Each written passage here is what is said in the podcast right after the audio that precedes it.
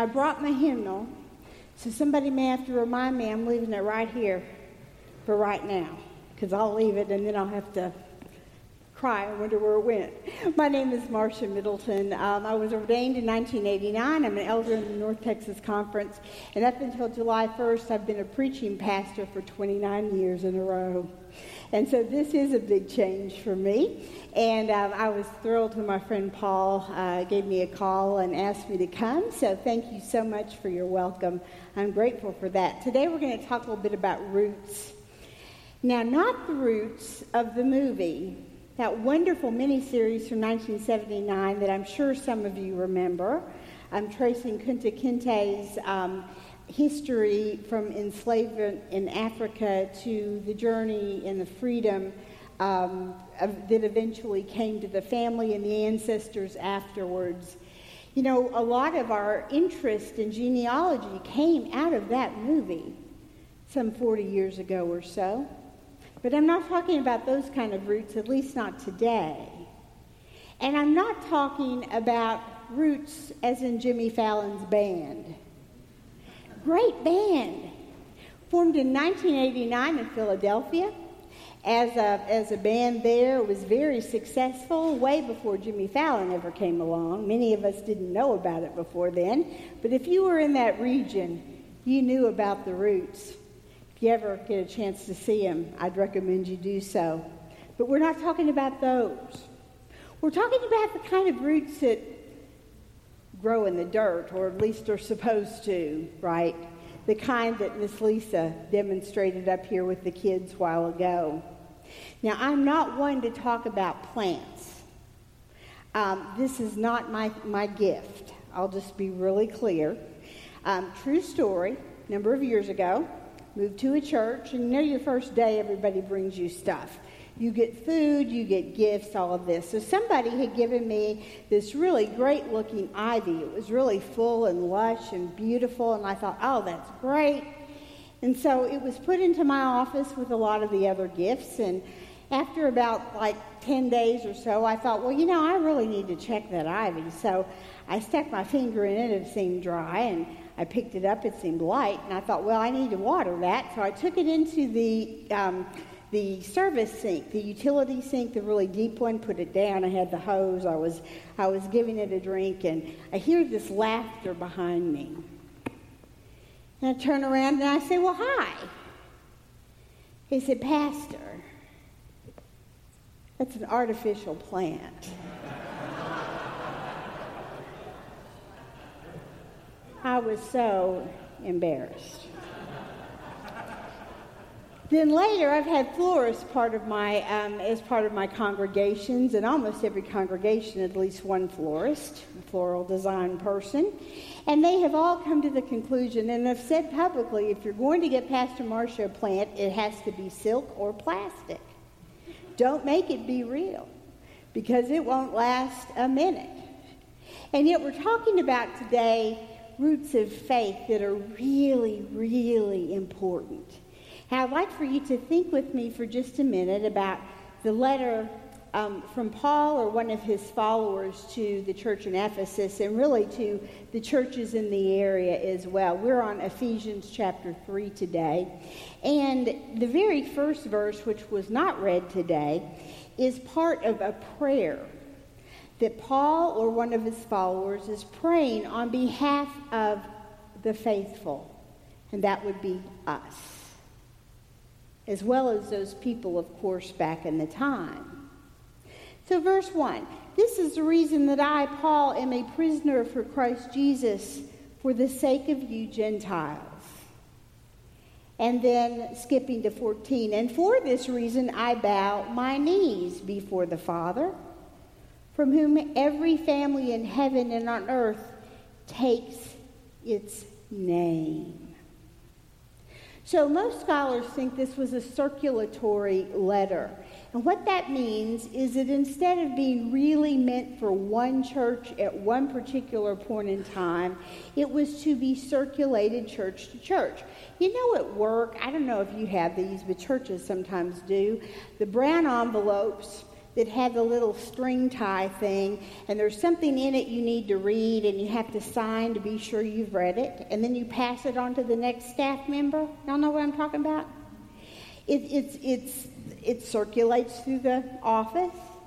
Well, this was a letter that circulated through the churches.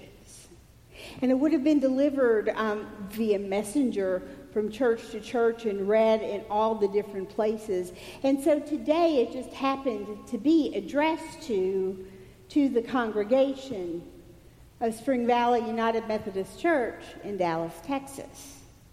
Because it's a word of God and it is our word today from God.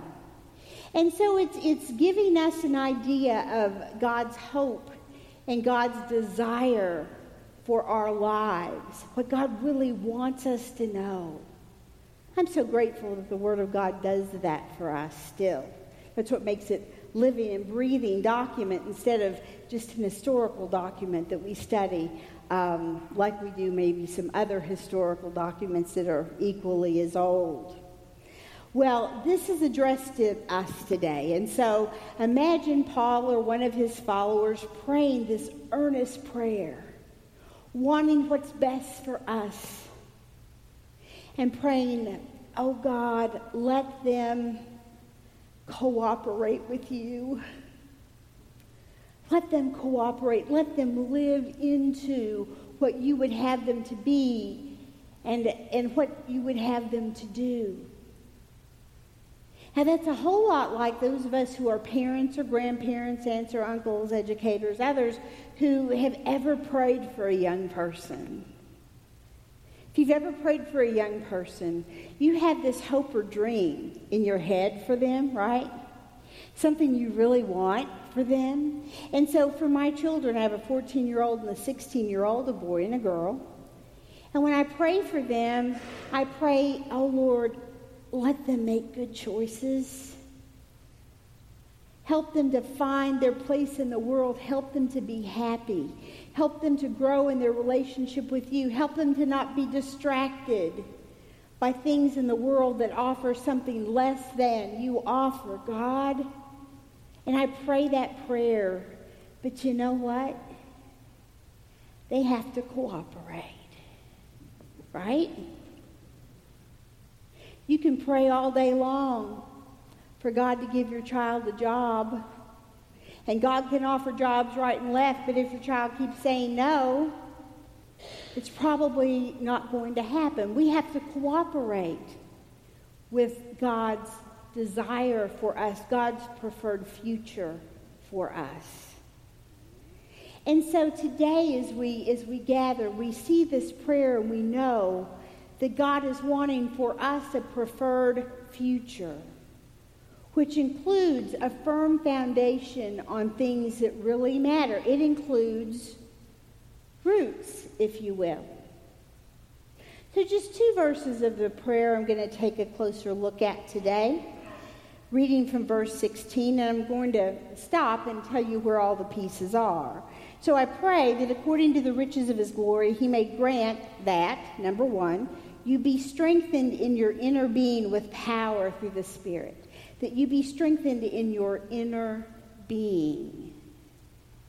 You know, we need physical strength, there's no question, but we really need spiritual strength, especially these days. If you're raising children, if you have grandchildren, if you have any kind of friends or family at all, you know how hard it is to keep folks on the path that Christ calls us to follow. You know how difficult that is. We need strength in our inner being. The second part, that Christ may dwell in your hearts through faith as you are being rooted and grounded in love. We come back to that. And finally, I pray that you may have the power to comprehend what is the breadth and length and height and depth the implication of that sentence is the breadth, height, length, and depth of love, that you might understand it in a more full and complete way. So that's our hope today. As we talk about being rooted, as we talk about being grounded, I love those words. They are so sturdy sounding. And they make me feel um, kind of settled and, and sort of safe to realize that there's something sturdy and steadfast in my life, something that's deep in my life, or that I hope is. I try to keep it that way.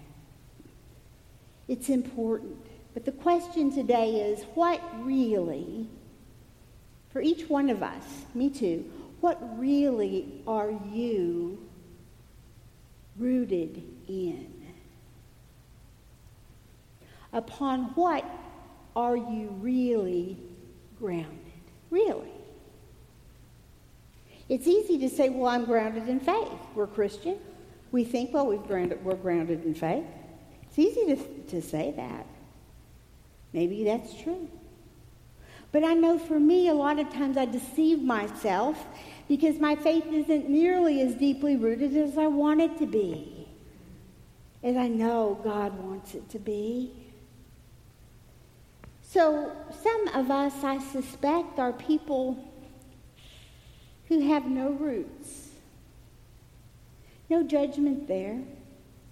Just naming a reality in our lives. I've known people without physical roots before. I bet you have too. I had a friend in college who um, did not like Dallas. And so she left the Dallas area and she was going to move to Silicon Valley in California. She was going to make her living there. She did that.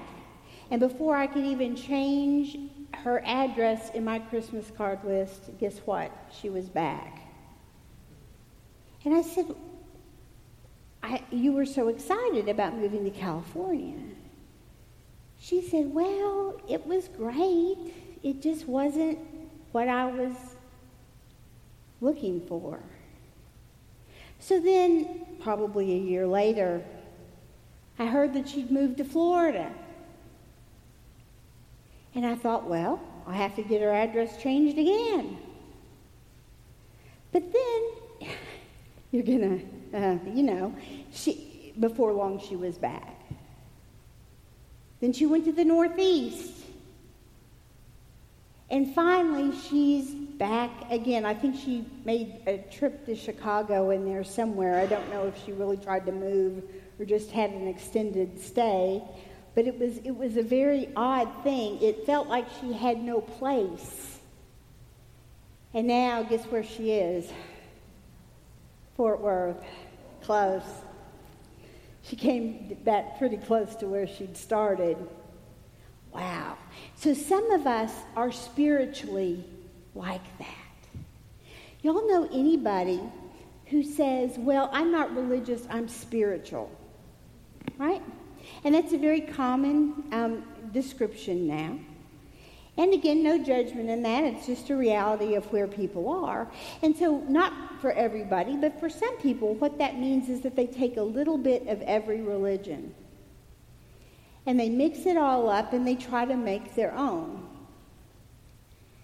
And it is what it is. People might find that helpful. I certainly hope so. Again, no judgment. I'm not in any place to judge. But it occurs to me that at some point we need roots. Living as if we have none can be a difficult course indeed, it seems to me. And then there's others of us here who have roots, but we're rooted in the wrong thing. We're rooted in the wrong place. We picked the wrong soil. So maybe we are rooted in our prosperity. Maybe we are rooted in our, um, in our wealth, in our stock portfolio, depending on which week it is. Oh, isn't that a crazy thing right now? Um, maybe it's Maybe we're rooted in our education, in our political ideology. Maybe we're rooted in our intelligence or in our influence over others.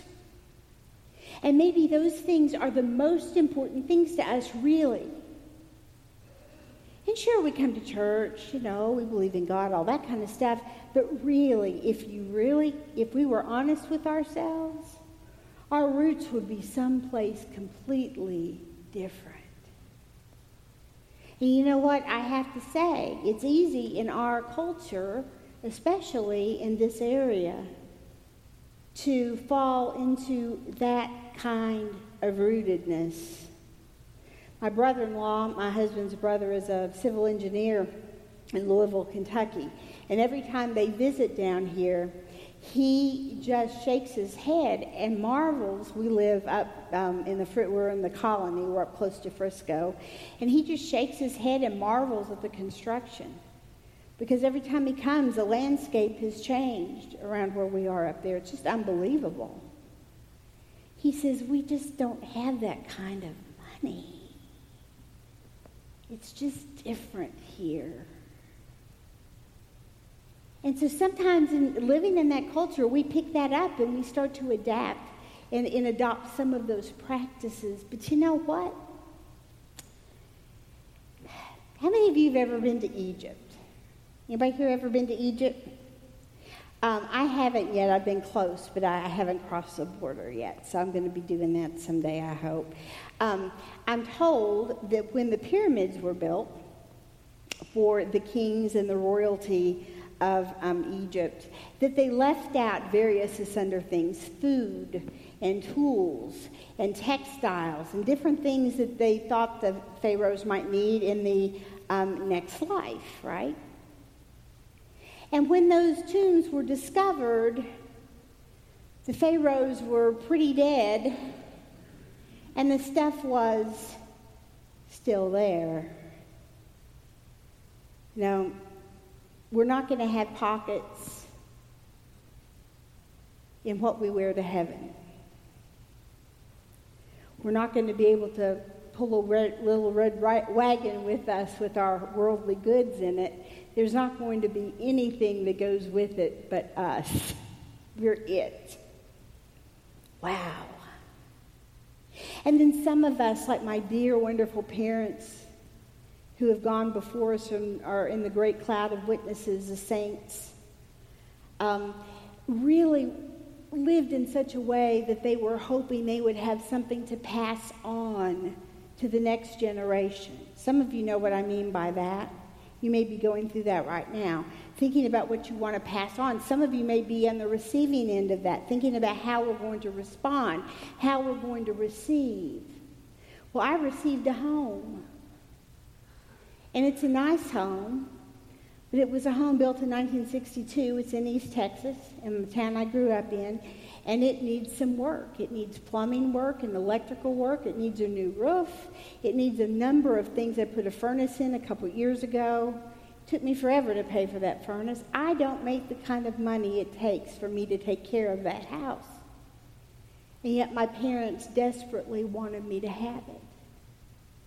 So now I have to make some decisions. You see what I mean?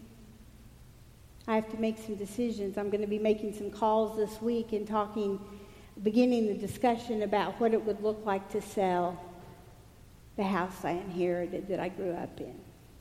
Not because I want to, but because my lifestyle and ministry doesn't enable me to have property like that.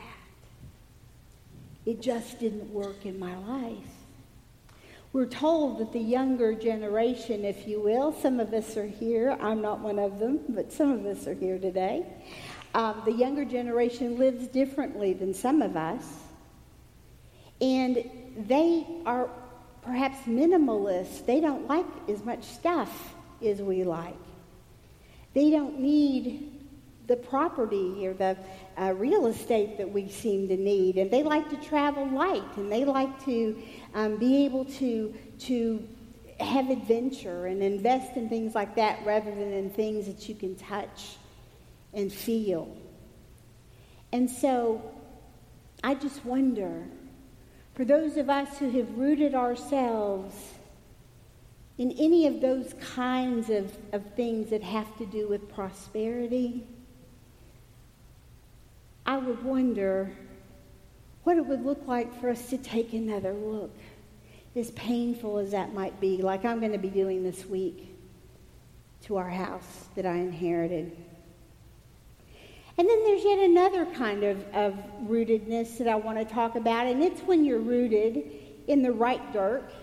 You're rooted in Jesus Christ, but you're rooted shallowly.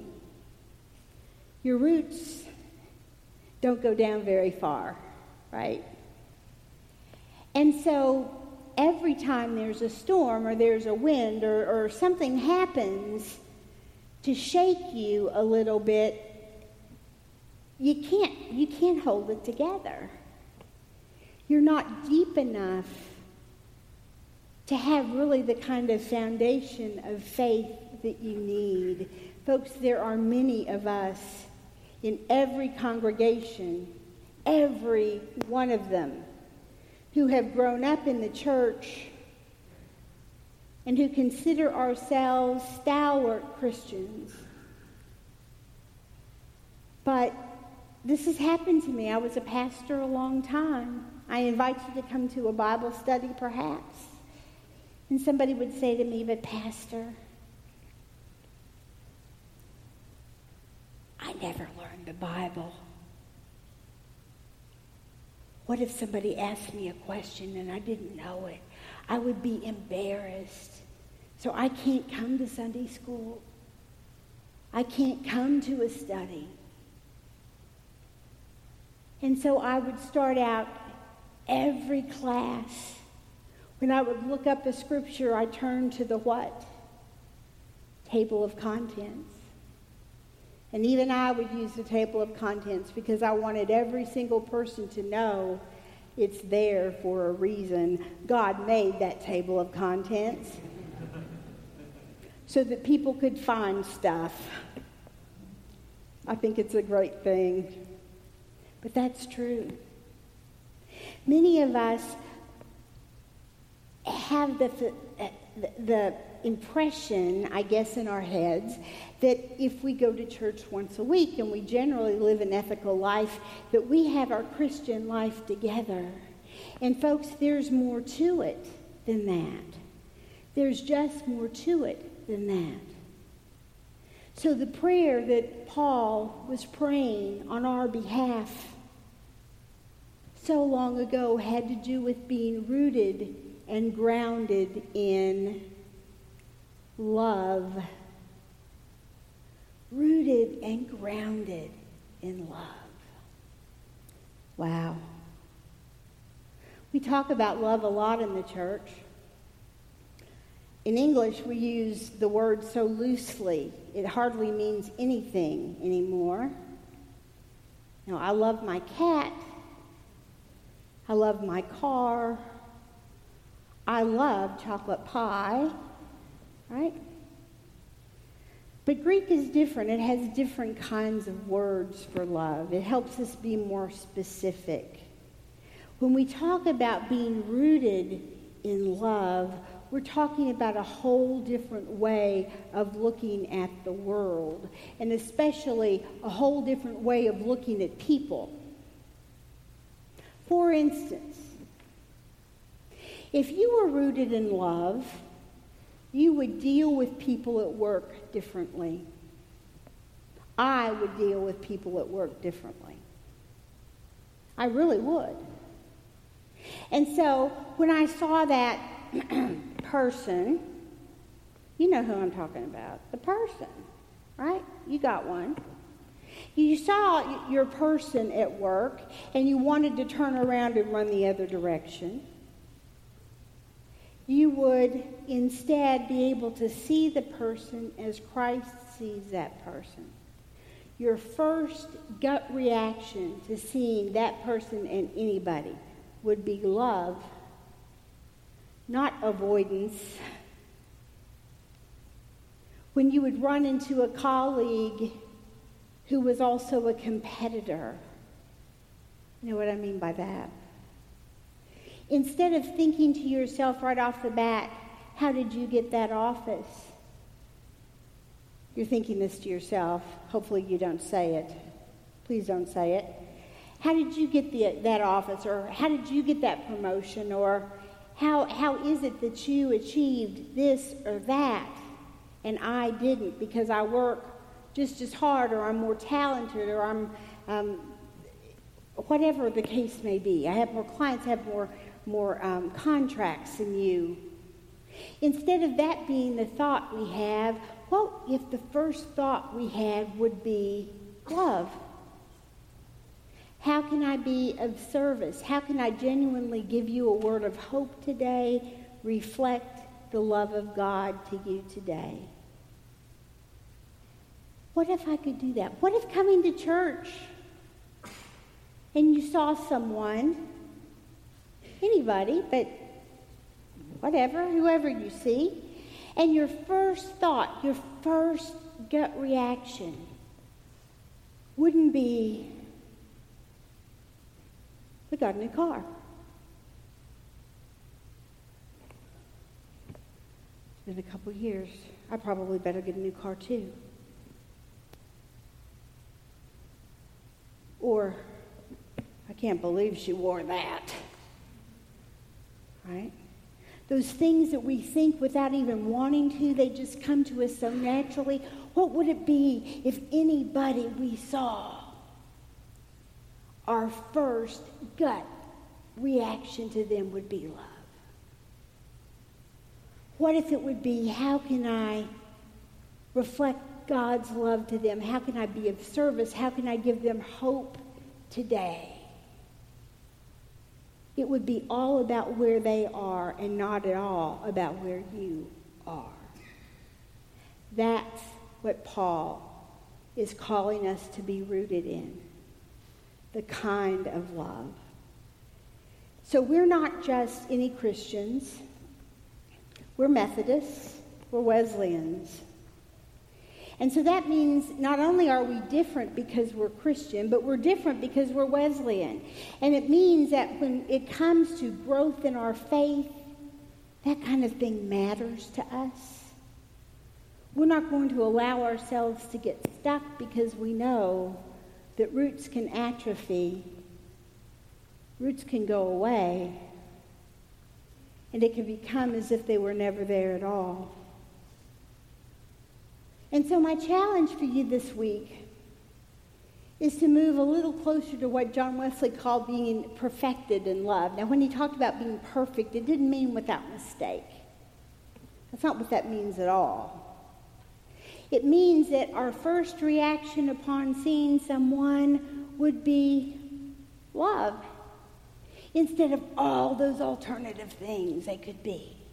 And it means that we would look at other people the exact same way that Jesus Christ looks at us with grace and forgiveness and mercy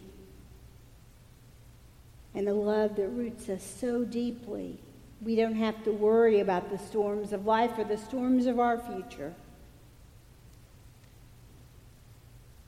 Don't waste your time watering fake plants. In the name of the Father, and the Son, and the Holy Spirit. Amen. Delighted that you all chose to worship here at Spring Valley United Methodist Church today. Thank you so much for that. We come to the time when we offer an invitation. I do this every week when I preach anywhere, including my own church. So if any of you have a commitment to Jesus Christ to make today, a first time commitment, or a renewal of a commitment you made years ago, that you've lost in the midst of just the way life is, and you want to renew that today.